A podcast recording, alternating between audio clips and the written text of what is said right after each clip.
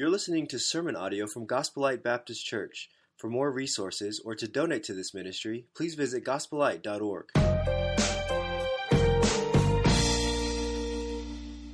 Well, let's dive into the Word, shall we? Let's just get into the Word. How many came to hear from the Word of God? Amen? All right, let's just dive in. Let's put our, uh, our first scripture on the screen. We're, uh, we're excited about Job 23.10 this series. He knows the way that I take. And we've talked about the fact that how refreshing, how encouraging is it to know that He knows? I mean, that's kind of, in, in many ways, oftentimes what we are saying when we talk about suffering. And uh, our worship pastor Jordan mentioned, man, just an amazing thought to think that we are not suffering alone. We know that He knows. And that's what's so fascinating. That's why it is an amazing thing to think about the fact that He knows the way that I take.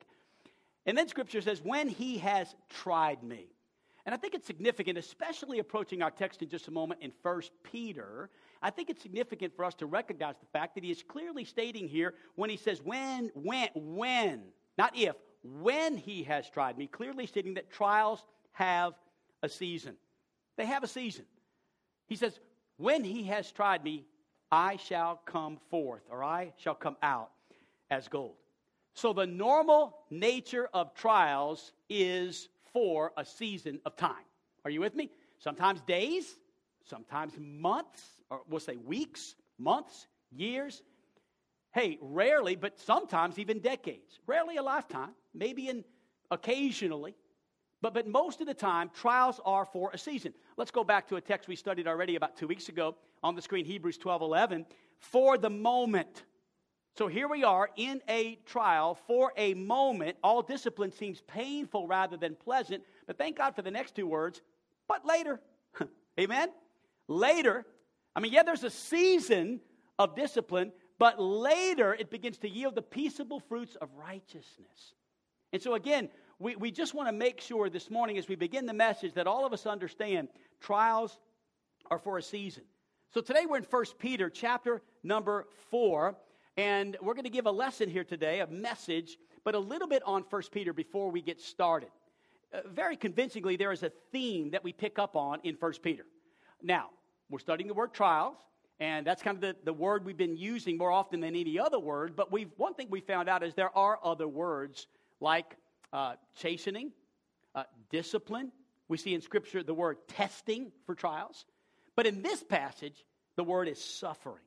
And so I want you to see if you notice with me and can pick up on the theme of 1 Peter. I don't think it's going to be hard, but I want to make sure uh, everybody picks up on it. Verse 6 In this you rejoice, though now for a little while, if necessary, you have been grieved. You're grieved by various trials. 1 Peter 1.11, when he predicted the sufferings of Christ. That's the key word in 1 Peter that's going to come up again and again and again and again. Look at verse 19. For this is a gracious thing. When mindful of God, one endures sorrows while suffering unjustly. Uh, chapter 2, verse 20. But if when you do good and suffer, if you endure, uh, verse 21, because Christ also suffered for you, leaving you an example so that you might follow in his steps. Verse 23, when he was reviled, he did not revile in return. When he suffered, verse 20, uh, 14 of chapter 3. But even if you should suffer for righteousness' sake, you will be blessed. Verse 16, so that when you are slandered, verse 17, for it is better to suffer for doing good. 1 Peter 3:18, for Christ also suffered once for sins. Anybody picking up on the theme yet? Not hard to recognize, hard, not hard to miss. Since therefore, uh, chapter 4, verse 1, Christ suffered in the flesh, arm yourselves with the same way of thinking, for, for whoever has suffered in the flesh as ceased from sin. Verse 12, beloved, do not be surprised at the fiery trial when it comes upon you. Verse 13, but rejoice in so far as you share Christ's sufferings. Verse 16, yet if anyone suffers as a Christian. Verse 19 of chapter 4, therefore let those who suffer according to God's will. Verse uh, 1 of chapter 5, so I exhort the elders among you as fellow. Uh, as a fellow elder and a witness of the sufferings of Christ. Verse 10, and after you have suffered a little while, the theme is coming out. Does anybody want to tell me what the theme of First Peter is? Suffering. Suffering, right. So I don't think anybody's going to question whether or not we are taking this passage out of context. I don't think anybody's going to walk. I cannot believe he got suffering out of that. What's wrong with this guy? Man, he needs to really read the word. I think we're going to be okay. It is evident that the theme of this passage is suffering. So what, now that we've established that, let's establish something else that suffering will come. It's part of the Christian life, it's part of the biblical gospel that suffering will come. We know this from, from the word. We are strangers on this earth. In fact, verse 1 of 1 Peter begins with this we, we are exiles. I mean, we are part of another world. This is not our home. We are seeking a city which is to come. And so, knowing that, we, we are reminded of what Paul said to Timothy in 2 Timothy chapter 3 in verse number 12. Yes, yes, and everyone. Now, just again, a little quick test here. You don't have to answer out loud, but who is everyone? Everyone is, is, is everyone. It's all of us. Everyone includes you, it, it includes me, it includes all of us who want to live a godly life in Christ Jesus will suffer persecution. We will. And so there's a, a, a very clear warning here. And I think it would be good for all of us to recognize this as truth that warning is loving. Warning is loving. It, it really is. I'm reminded of a story that I heard uh, in a youth conference when I was a teenager. So some stories do stick with you, right? I, I didn't have to look this up, but just I was I was studying the text and I thought, man, I remember this story of a, a young man who was uh, driving down the road. Actually, it was a, a, man driving down the road in his car on a late night with no lights in a storm. And uh, he was, uh, uh, uh, his, his view as he was driving down the road in his car, his headlights came, there was a figure in front of him that was becoming, it was more evident that the man was in the road and he was going wild. He was trying to get the man to stop. He's waving his arms in the road and screaming and yelling uh, frantically and crazily. And so the man driving on a dark road late at night in a storm said, I ain't stopping for this nutcase. And so he tries to go past him, but when he does, the man jumps on his hood and hangs on to the front of his hood. Well, the man, all alone on a late night with rain and on a dark road, is trying to swerve the car to get the man to get off the, the hood, and the man is just hanging on for dear life. He's not going anywhere. He looks at his eyes right through his window as he's driving, as if almost they were demonic. I mean, it was a scary moment in his life. He's kind of freaking out. The man is freaking out. It's a scary moment. Finally, he just decides, in a fit of almost rage at this point, he jumps out of the car. He grabs the man off the hood. He throws him onto the ground violently, thinking he's going to have to defend himself. He looks into his face and sees the man begins to weep. And he's crying. He says, I'm so glad you stopped. He said, You're the first one to stop. He said, Many cars have gone past my warning and fallen into the waters because the bridge is out and people are dying. Thank you for stopping. You see, warning is loving. A warning causes us to brace ourselves. And one thing I think would be really good for us to understand is 1 Peter chapter number one, two, three, four, and five consistently tells us that suffering will come, is the reason why God's word says it over and over and over again, not just in First Peter, but all through the word of God, that the number one tool in God's chest for chiseling our character is trials, suffering, persecution, and hardship. And that is so that we will brace ourselves and know this that suffering will come. It will come. And so, knowing that, I want to give you three thoughts from the text. Knowing this, that suffering will come, I want to give you three things to help you prepare for it. And I think this is going to help all of us in the building. By no means is this a, a, a message that you should, you should approach as in, oh no, a message about suffering. This is kind of discouraging. Our pastor's telling us that suffering will come. Actually, the word is telling us. I'm just preaching the word and, and sharing this, these thoughts with you. But from the text, I want to encourage you that we can brace ourselves. We've been giving a loving warning, and, and we can know how to prepare for it according to the Word of God. First of all, I want you to see this, and you can see this in your notes. Let's just jump in. Number one, guard your behavior. When suffering comes, guard your behavior. And in a moment, you're going to see this. We need to have the mindset of a warrior when, we, when it comes to guarding this guarding our actions, guarding our behavior. Look at 1 Peter chapter 4 and verse 1 on the screen. It says this, since therefore Christ suffered in the flesh. This, my friends, is an irrefutable fact.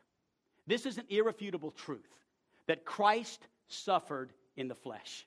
What did he suffer for? He suffered an atoning death as a sacrifice for our sins. He died on that cross out of love. He willingly gave his life. He paid a price for the sins of mankind. He suffered in the flesh. And he says this arm yourselves. Arm yourselves. I love that term. It's a great term, it's a military term. Arm yourselves. It means get ready for battle. In Ephesians, it would have meant, chapter 6, put your armor on. Get ready. Get ready for battle. Establish that, that there's something coming your way. And, and then it says this arm yourselves with the same way of thinking. Who's thinking? Well, look at, look at the beginning of the verse. Since therefore Christ suffered in the flesh. So who's thinking? Arm yourselves with the thinking that Christ had when he suffered. Arm yourselves with the same way of thinking. What was Christ thinking? He knew my, my time is not yet come as he was living, as he was alive, as he was suffering along the journey of life. He knew there was coming a time that it would all end, but he wasn't shocked by it. He wasn't surprised by it. He knew how it was going to end up. Nothing was out of control. He knew. Arm yourselves with the same way of thinking. We need to arm ourselves with the same way of thinking that I'm going to get through this the same mindset, the same focus that Christ had. I'm not surprised by it when the fiery trial comes into my life. I'm not shocked by it. I'm not surprised by it. Notice here this mindset. There's a very serious, uh, uh, clear mindset we are to have, and I think it ought to be in all of our lives somewhat of a watershed moment, and that is this as we go through the trial, what is God trying to do in my life? What is God teaching me through this? What, why is God allowing this to happen in my life? Is it going to be to make me bitter or, or make me better? I'm going to choose better. Am, am I going to make the choice to, to move forward or am I going to make the choice to move backwards? Guard your behavior. Have the mindset of a warrior that you're going to get through this and that getting through this battle will make me the person that God has made me to be. God has a purpose in this, God has a, a plan in this.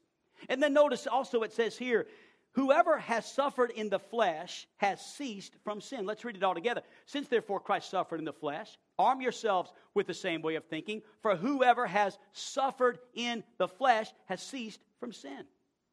Now, the Greek word here literally means to be restrained from sin, captures the tense a little bit better. No longer stirred by enticements. Would you not agree that oftentimes going through a difficult season in life, going through a trial, at times could produce more of a vulnerable attitude towards sin. And if we're not careful, again, is it going to make me bitter or better? Is it going to uh, allow me to move forward or am I going to go backward? So, no doubt, a trial could make us more vulnerable to sin, or, or if I arm myself with the same way that Christ thought, if I embrace my suffering, I, I could be given a gracious ability to endure this hardness and to cease from sin dominating in my life. Not that I would ever sin again. I realized the only one to never sin was Jesus. But I can, in that trial, not necessarily go away from Christ, but I can draw closer to Him and experience an abundant supernatural power and joy that only comes from Christ. And I would have never experienced it had I not gone through the trial later on in the passage, we're going to find some of these things they were, that, that happen oftentimes in the context of suffering, things that people turn to, and, and ways that people cope. And yet, we as believers can draw closer to Christ in those moments than we've ever been. So, look at verse 2. So as to live for the rest of the time in the flesh. I love that. Again, I think it's a reminder that, and the Bible often does this, Oftentimes, the Bible reminds us that life is not going to go on forever in the flesh, that there is a time factor, that, that life doesn't go on forever, that, that you know, our bodies are decaying. And, and, at the end of the day, we understand this that, that, that trials are for a season, but they do remind us that life is not going to go on forever and that the outward man is perishing. Man, I can tell you this at, as I continue to age, I understand more than ever that my outward man is perishing, right? I mean, hey, life's not going to go on forever. I, I remember when my wife was ill and sick, she even had at some point made a statement that I don't know if I'll make it. This was years ago, prior to a lot of things that God has done and miracles that God has performed. But when she was at her lowest point in life, she said, Yeah, I don't know, honey, if I'm going to live. I don't know if I really want to live like this. I mean, she, she didn't know how much longer she had. And the truth of the matter is, all of us may only have a few more years. In reality, even if we live a few decades, it's still a few years. Our outward man is perishing. Life is short. James puts it like this life is but a vapor. There's a time factor. Growing up, I used to take my boys, and well, we still do. Not growing up. Got to be careful. We have a little, you know, our own little family tradition uh, with the boys, and uh, we've, we've always done this once a year. We take trips and we just visit different NBA stadiums and watch a game and maybe eat at a nice restaurant in the area. I love it. Took Darian with us last time. He's kind of one of my one of my boys, but he's got a great mom and dad. But I get to kind of borrow him every now and then. So Darian went with us this last year. But when they were really young, you guys, I think I think Mo was ten and Joe was maybe nine, and we went to visit the American Airlines Center in Dallas, Texas, and it was virtually one of the newest stadiums built in, in the U.S. It was beautiful. It was amazing. And we couldn't wait to get there. This was back when Steve Nash was the point guard, just to age myself a little bit. This was back when Dirk Nowitzki was one of the best players in the NBA. Of course, he ended up being, you know, uh, I think number five in scoring and, you know, an, an early ballot Hall of Famer. And so this was back in the days when those guys were playing for the Dallas Mavericks. We'd get to the stadium, and for 10 bucks, you can get a tour. So they're going to give you a tour of the stadium. You know, it's, it's, it's, it's great. And so we're there, and we're looking for stuff to do anyway before the game that night. So we go to the stadium, and, and the boys are with me, and they're, like I said, really, really small. And we're walking through, uh, watching, uh, getting all the facts. How many bricks are in the structure? How big is it? How much it cost? We're getting facts about, you know, we're getting to see Dirk Nowitzki's locker room and Steve Nash's locker room and just getting to really check this place out. It was unbelievable. Again, back then, probably the nicest stadium in, in, in America, newly built. So finally, we come towards the end of the tour, and she brought us and explained to us how they made the gondola scoreboard with all of the clocks on it. There was like 10 clocks on the scoreboard. And she began to explain that the best, the, the most important player on the field, on the, uh, on the court, is the point guard. And our point guard is Steve Nash. And Steve Nash needs to know how much time is on the clock because he's the point guard. You need to know how many seconds are left in the 24 second shot clock. And if, if you're at the end of a game and there's only five seconds left, the point guard usually has to know when the buzzer's going to go off. So we make sure we get the. She's going through all this, and I'm like, wow, this is intense, you know? And she says, so we've got, we, we designed this clock with all of that in mind. And then she'd come to the end of, the, of this little speech about the scoreboard, and she did this every time she talked about something. I just hadn't asked a question until, until now. She said, Does anybody have any questions? And I went up. I said, Yes, ma'am. She said, Yes, sir. I said, How much did it cost? And she said, The scoreboard, the clock? I said, Yes. She goes, $10 million. And I, I was stunned. I thought, they spent, according to what she emphasized, $10 million for Steve Nash to know how much time is left in the game. $10 million. Time is so valuable. It's the most valuable thing you and I have. I don't know how much time I have left with my kids or my grandkids or, or my church family or my friends, but I know this that life is short. And so, as to live for the rest of the time in the flesh, I must guard my behavior. Knowing that I must have the mindset of a warrior, knowing that time is short. Look at 1 Peter 4 2 first. To live the rest of the time in the flesh, tick tock, tick tock, tick tock. It's, it's, it's coming to an end. Knowing that I no longer live for human passions. God, forgive me for the time I wasted living my life for pleasure, spending my life just on pleasure at the top of my agenda. More important than anything else was just when, when, when I put myself first. God, forgive me for those moments. What a shallow existence that was. And so pa- the passage ends with this so as to live for the rest of the time in the flesh, no longer for human passions, but for the will of God. And you know, sometimes I think when we see the statement, the will of God, we somehow make it more complicated than it is. And we begin to ask this question well, what is the will of God for my life? I don't know if I'm really supposed to be here. And we get all concerned about, you know, am I in the right place? And we miss that the will of God is the Word of God. It's the Word of God. I don't know about you, but I have a difficult time doing everything in this book And I don't really, I'm not too interested in, in, in, somebody preaching a sermon on what is the will of God and adding stuff to it. I mean, I'm having a hard time just, just doing what God, being obedient to what I know is the will of God, which is the Word of God. And God's will is for you to keep your commitments. God's will, we know, is for you to be a person of integrity. God's will is for us to be a hard worker.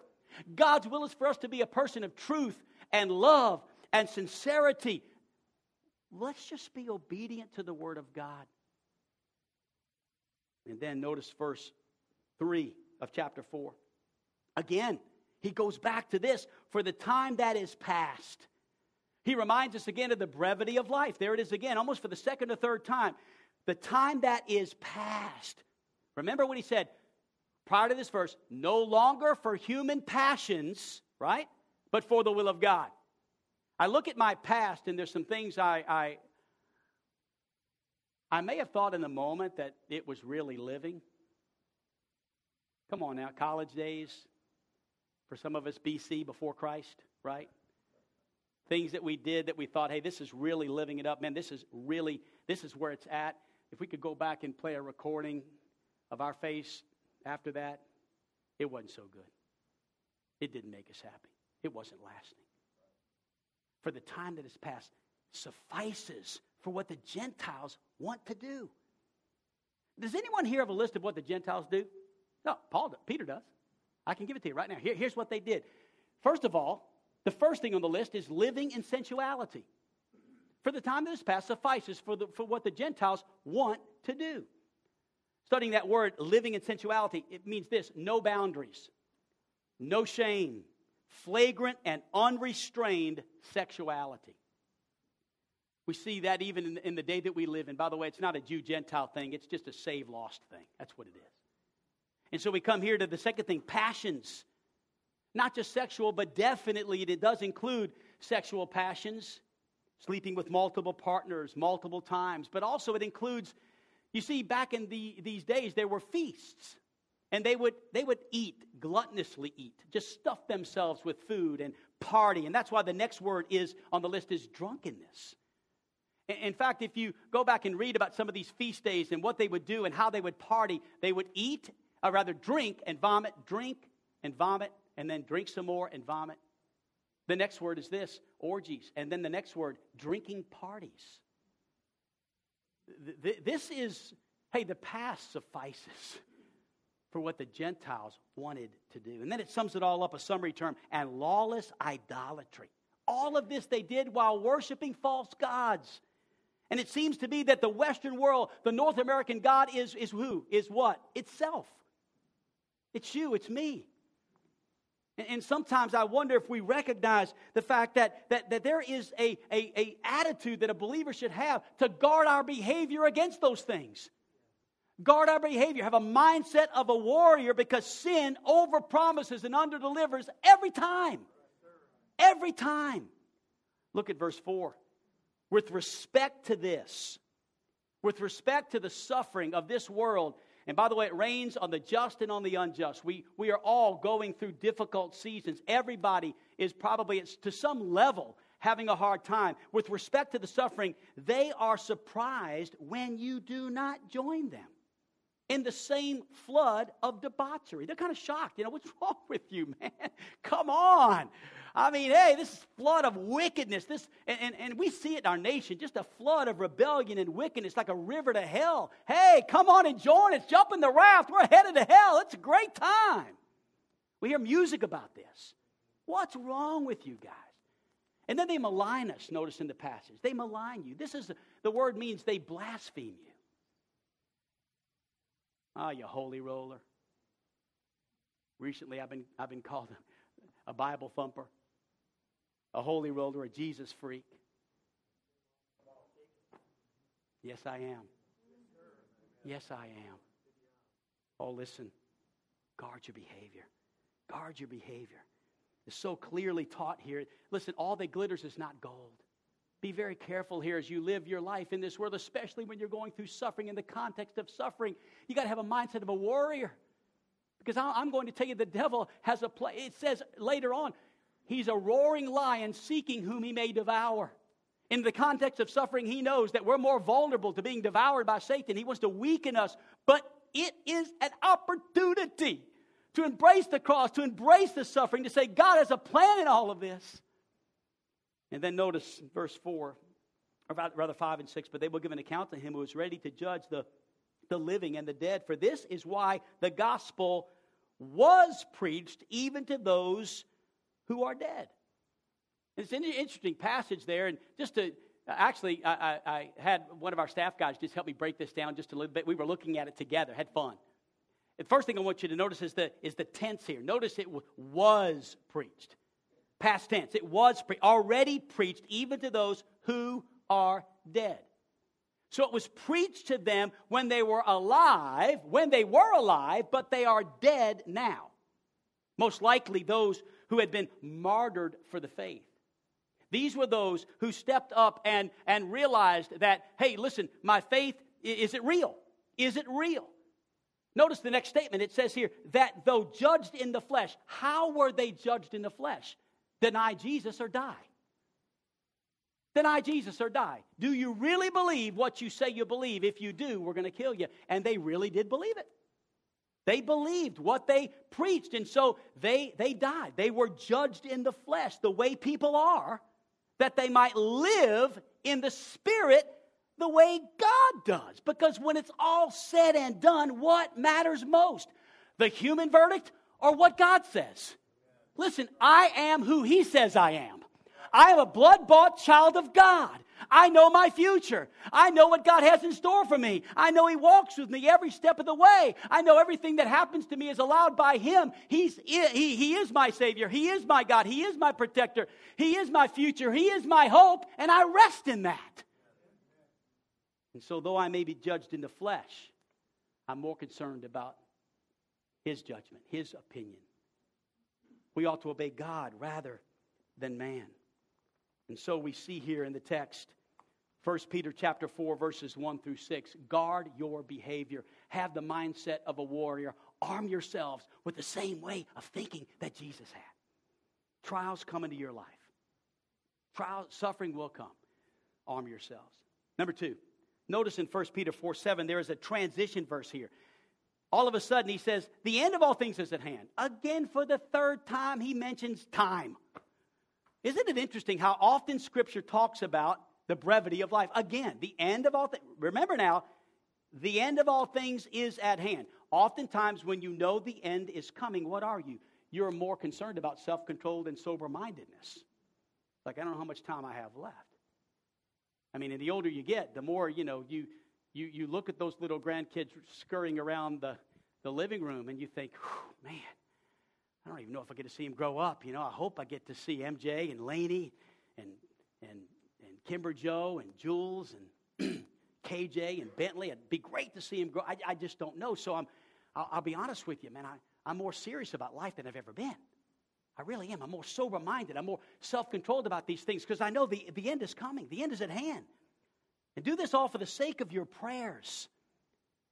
Now, let me just interject something that so all of us eh, can maybe take a little deep breath. I like to laugh. Is everybody okay with laughing?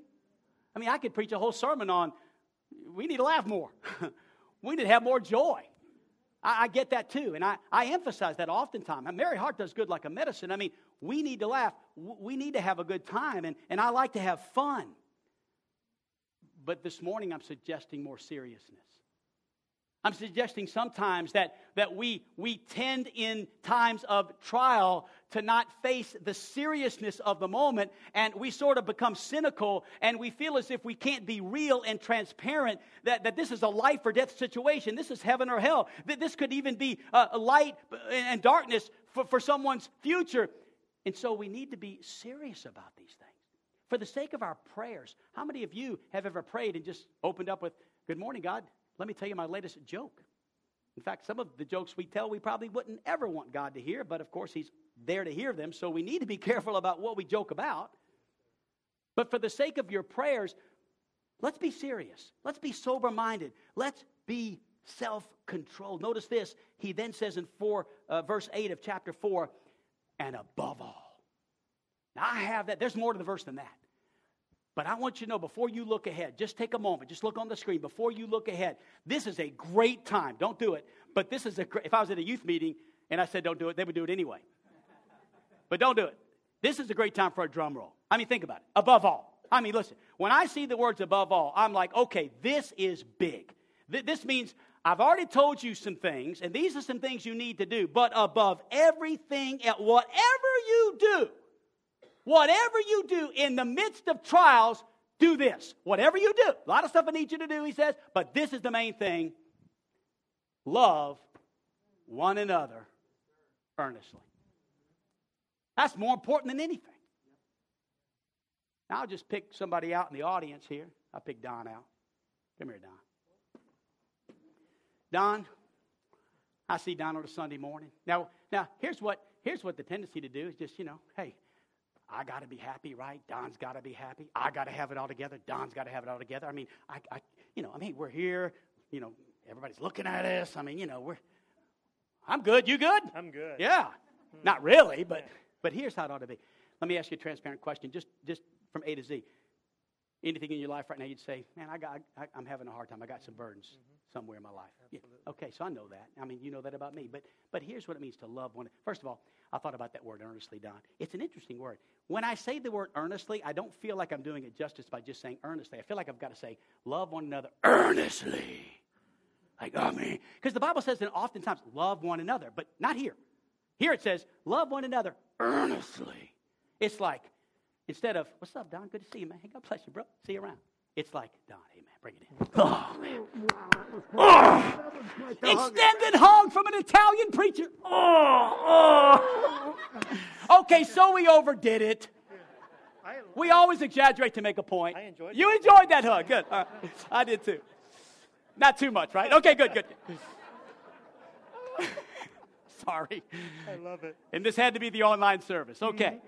But uh, so I hugged Don earnestly. Now, now let me get serious for just a moment. So here's my point. It's, it's, it's like I care about you. Hey, hey, Don. Absolutely. I love you, man. I just want you to know that. You mean the world to me. Mm-hmm. Thanks for being my friend. I, am going to pray for you about something. Yeah. Whatever it is you need me to pray about. Mm-hmm. Okay, you know that, right? Yeah, absolutely. Love you, man. Love you too, man. Thank you. So there's something serious. Thank you, Don. There's something about loving one another earnestly. And, and, and, I, and I fear that sometimes we're just sort of, especially in the, in the house of God, in the church of God, in the fellowship of saints, we tend sometimes to be a little plastic when it comes to this thing called loving one another earnestly because we're all going through a tough time. We are. I had a preacher in my, I had a pastor one time that used to say, he had a radio broadcast, and he said, Be good to everybody because everybody's having a tough time. I never forgot that. Everybody is having, at some point, a tough time. And so as we love one another earnestly, notice why we do it. Because love covers a multitude of sins. Love covers. Love covers. Now, now we've got to be careful here because there's a bit of danger here in this. Not just culturally, but culturally. I get it. I mean, we, we're, this is the culture we live in.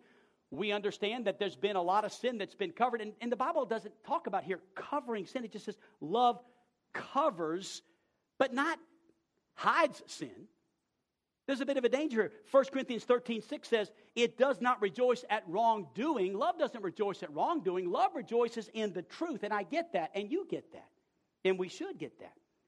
This is not speaking about hiding sin or that you put yourself at risk. Listen to me. If it's illegal, skip love covers and call the police. Now, that was for somebody here this morning. I don't know who it was. But I don't want you to get for one moment that we're talking about hiding sin, covering sin, not exposing something that is illegal.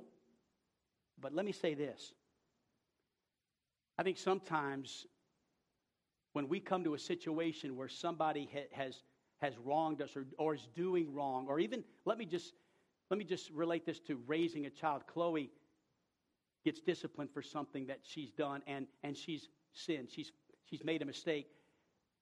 I don't necessarily want all of your siblings to know it. I'm going to pray with you. We're going to deal with it. We're going to work through it. But I, I, I love you. I, I, don't want to parade your sin in front of the whole church. I think this is important to hear from, because sometimes I'm in uncomfortable conversations where we're talking about each other's spouses in a way that is just not appropriate. We should love one another enough to, to not want to parade each other's sins in conversations that really are more hurtful and lead to gossip. And now there's something about confiding in someone for prayer or for counsel, but I think you know what I'm saying. Love covers a multitude of sins. Love covers. Love, love doesn't want to trash people. Love, love doesn't want to destroy someone's life because they've made a mistake.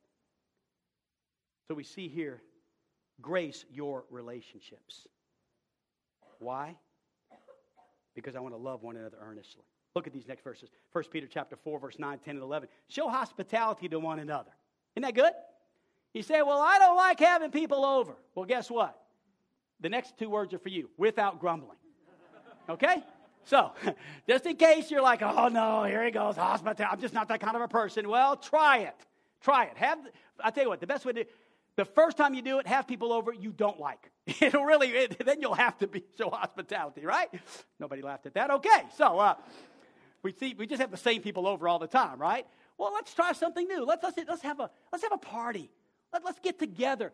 You know, I had somebody tell me this week, and again, it's not rampant like this, but somebody told me, heartfelt told me, you know, I've been in the church for four years and I've never been invited over to someone's house. And I thought, now again, don't get me wrong, I get it, I get it. There may be a, you know, uh, he, he was friendly must show himself friendly. I know there's all kinds of things we could say to that. But at the same time, I didn't take it that way. I looked inward and said, that includes me. I invited him over for dinner. And, you know, I think in the New Testament church, we see a lot of breaking bread together. We see a lot of homes opening to hospitality in the church family, building one another up. I think it'd be great for every church family to have one day in the month that you invite two, three, four families over. I had some time with Ken Carney yesterday, and and, and I was at his house, pastor of the Nazarene church in town, and he was showing, he's got a beautiful home. And he was showing me his house, and he said, uh, Yeah, we had 30 people over here last night. I said, What did you do? He said, Well, we, we just had a, a, a big dinner and invited all, a bunch of new people over. Just, we just had a time. And I thought, That is awesome, Ken. And I knew what I was going to be talking about this morning. And I think God put that moment in my life just to remind myself that we need to show hospitality, especially during trials. Especially. As each has received a gift you know, it's interesting. Every follower of Jesus Christ has been given a gift, and that gift is the Spirit's enablement for you to serve one another. It's a gift from God. It's a gift from the Spirit. He's given it to you to serve one another. Some of the gifts I'm just listed on the screen, and there's many more: serving, teaching, encouraging, giving, mercy, hospitality. You can probably identify with one of those that is your gift. It's just a gift that the Spirit has given you, and there's many more. There's a list of seven. There's a list of eleven. I tend to more fall into it. Scott, now you and I have talked about this. I think we have at least. I, I tend to fall into the fact that there's many more than that. You can have an athletic gift. You can have a musical gift. And whatever gift you're given, it doesn't necessarily have to be identified as a very specific uh, uh word. But if you have a gift, then you've been given that gift to, to serve others and, I'm going to say it again, especially during trials. Especially during a difficult time. Then notice the next verse, verse 11. Whoever speaks in trials in trials, whoever speaks. Anybody ever experienced going through a trial and you see somebody coming down the parking lot and you're like, I got to get out of here because they're going to talk to me for 30 minutes about the latest essential oil that's going to solve this problem. I mean, here they come. It's going to be a 30 minute conversation about Juice Plus. Yeah, okay. and I love Juice Plus. I'm into it. But hey, if I'm having a problem, leave me alone on the Juice Plus, okay? Sometimes the last thing somebody needs when they're going through a tough time is a 30 minute rambling of your thoughts. What they need is somebody who speaks the oracles of God. Listen, you will ne- it never hurts using Scripture. It never hurts. Scripture is always a good thing. You will never go wrong sharing Scripture. Yesterday we had Jeremy and I Jeremy, uh, where you at, Jeremy? Here you go. We got a text together yesterday, didn't we? Remember? I won't tell you who the text was from, but somebody here in the church gave Jeremy and I a text. They're just going through a hard time. And, and they were really struggling. And so I read the text, and Jeremy responded first. I want to read it to you. This is the oracles of God. Now, can I tell you one more interesting thing? You're not going to believe this, but it's true. Yesterday, I was in my office. This is, this is exactly what happened. I get the goose pimples or whatever, the God pimples thinking about that. I was, I was studying that passage. Whoever speaks, speaks Speak the oracles of God. I was, and when that happened, I got the text message and Jeremy's response while I was studying this passage. Here's his response. I'm so sorry the heaviness is weighing so much on you right now. This is Jeremy. Please know that we love you and have not stopped praying for you. And with what you're sharing here, we will remain steadfast in praying for you through this. Faith is definitely what keeps us strong in the midst of suffering. As you mentioned, you're beginning to sense weakness in your faith, and I understand, brother. It's tough, but allow me, allow us to encourage you in this. The Word of God is the actual source for faith. Last week's sermon on suffering came straight from the Word of God, and your testimony of how it strengthened you and helped you was awesome. Faith strengthens us when we're weak for sure. At every low point in my life and weaknesses, I am learning just how much I need God's Word to strengthen, uh, rather, God's Word speaking into my suffering to strengthen me. May I kindly encourage you to hang on in hope and anchor yourself to a truth in Scripture. Here's one to start with Psalm 73. Whom have I in heaven but you? And there is nothing on earth that I desire besides you. My flesh and my heart may fail, but God is the strength of my heart and my portion forever. Love you, brother.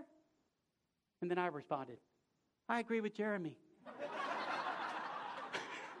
Amen. And then I and then I, I, I, I called the brother and, and, and prayed prayed prayed on the phone. Actually, he told me this morning he's listened to that prayer four times. So my, my gift was prayer. Your gift was was the word and and Jeremy, it was just awesome. Here's my point that's the oracles of God. That's the oracles of God. Sometimes that's all people need. They, they don't need a long speech. They don't need a sermon. They don't need your opinion. They just need scripture. Just tell them what you learned, maybe even that morning in the Word of God. And then it goes on to say this whoever serves as one who serves, I love this, by the strength that God supplies. If you serve in your own strength, it's, it's not going to be effective. It, it, could lead to an ego. Could lead to, ah, you know, I hope he notices this. I hope I get a text back. I hope he thinks I'm great. But if you serve in the strength that God supplies, before you serve, you're asking yourself this question Am I right with God? Have I done business with God? Have I had my devotions this morning? Am I right with God before I serve? It's very important as we serve up here, as the worship team serves, as the preacher serves, as Jeremy gives that scriptural application for the offering. As Scott and Christy come in a moment to share some things about one day, all of us, as we share, we need to be right with God as we use the gift that we have in order that in everything, I love this, and I'm almost a, God may be glorified through Jesus Christ. Why? Because to Him belongs glory and dominion forever and ever. Amen. Amen. That's why. Why do we do all this? Why, why are we talking about trials? Why are we expressing the, the importance of guarding your behavior and having the mindset of a warrior and gracing your relationships that you might love one another earnestly? Here's why. And number three, my last thought so we can glorify God. Our lives are to shout the existence of God. The truth of the matter is, is the Westminster Confession says that the chief end of man is to glorify God and to enjoy Him forever. That is the purpose for our being here because the mountains don't do a good enough job. The rocks don't do it, do it justice. And so God, his, his chief creation, man and woman, this is what we were made for. To shout the existence and glory of God Listen, we can't see God. We'd burn up if we saw God right now. But His glory can be revealed. His manifest presence in this place can be revealed as we look at someone going through trials and say, I can't believe, look at how they're going through that trial. It's incredible. I wonder what, what, what it is that, that, that's helping them to do that. I wonder what it is that's strengthening them to get through the loss of a family member. It's amazing. I'll tell you what it is it's God's glory, it's God's power, it's God's strength. And when we do that, we bring glory to God. And that's what God wants us to do with our lives. And if you take that into the last part of the text, which is all about God's glory, and we'll close. Look here. We're here to manifest the presence of God. 1 Peter chapter 4. Beloved, do not be surprised at the fiery trial when it comes upon you to test you as though something strange were happening to you. But rejoice but rejoice insofar as you share Christ's sufferings, that you also may rejoice and be glad when his glory is revealed. There it is glory. How can I glorify God in my trials? Number one, rejoice. Rejoice. Rejoice. Count it all joy. And I can only do that in the strength of God. I can only do that when God is strengthening me, when I'm depending on Him, when I'm leaning on Him. That's the only time I can do it. I can't do it my own strength, but His strength can be made perfect when I admit my weakness. And I can rejoice in suffering. And so when the trial comes, turn up the volume of rejoicing. Sing louder. Raise your hands higher.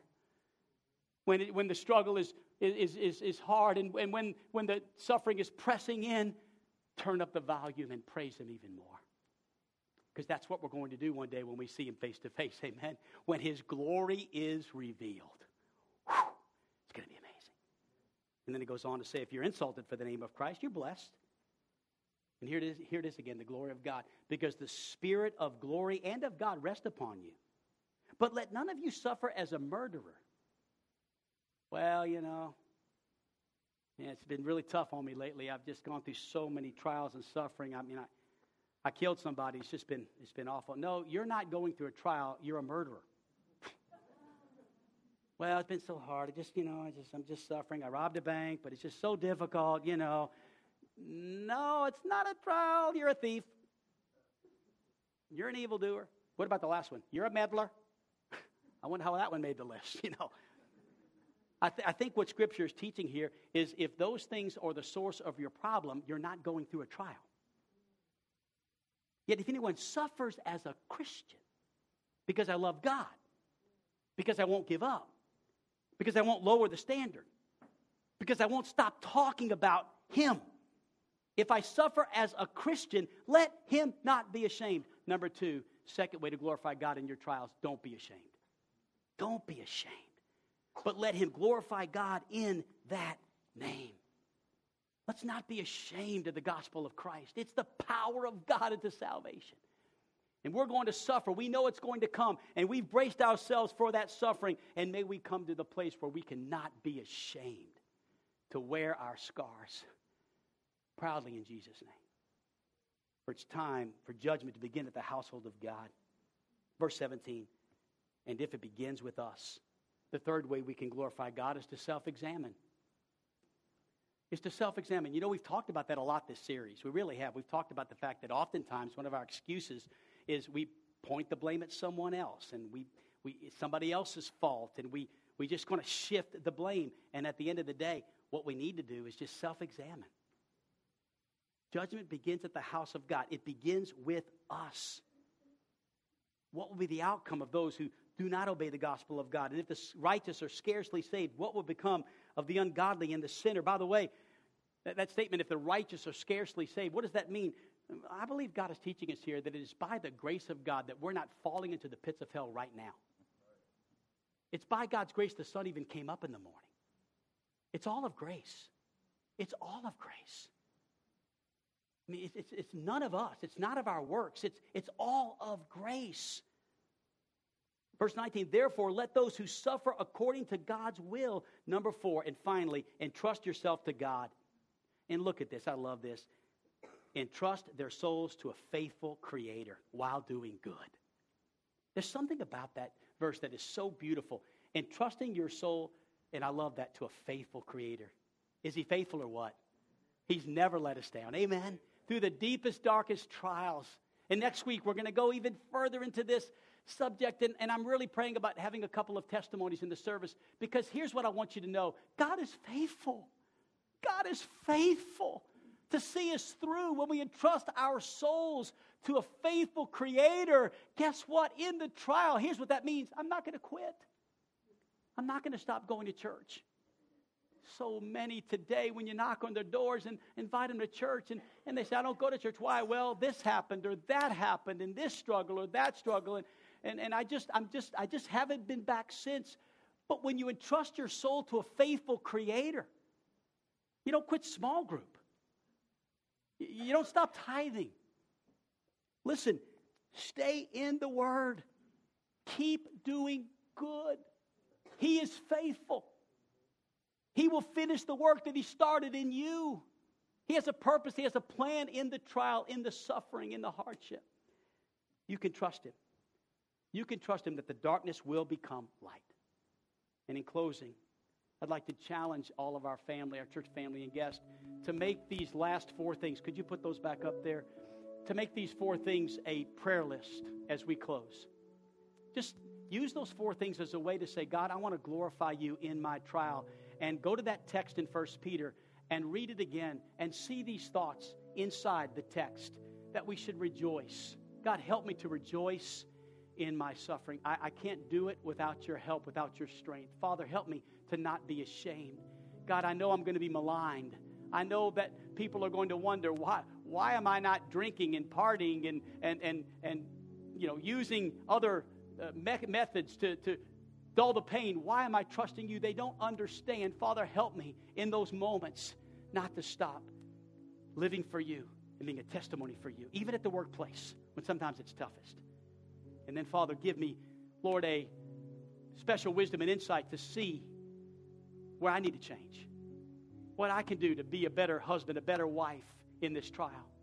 Help me not to point my fingers at anyone else, but to look within my own self and identify what it is I need to change. And Father, finally, may I entrust myself to you completely.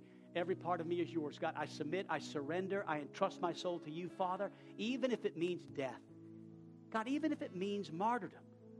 Lord, I trust that I will not deny your name because I just love you and believe so much in your word and what you've told me my future is.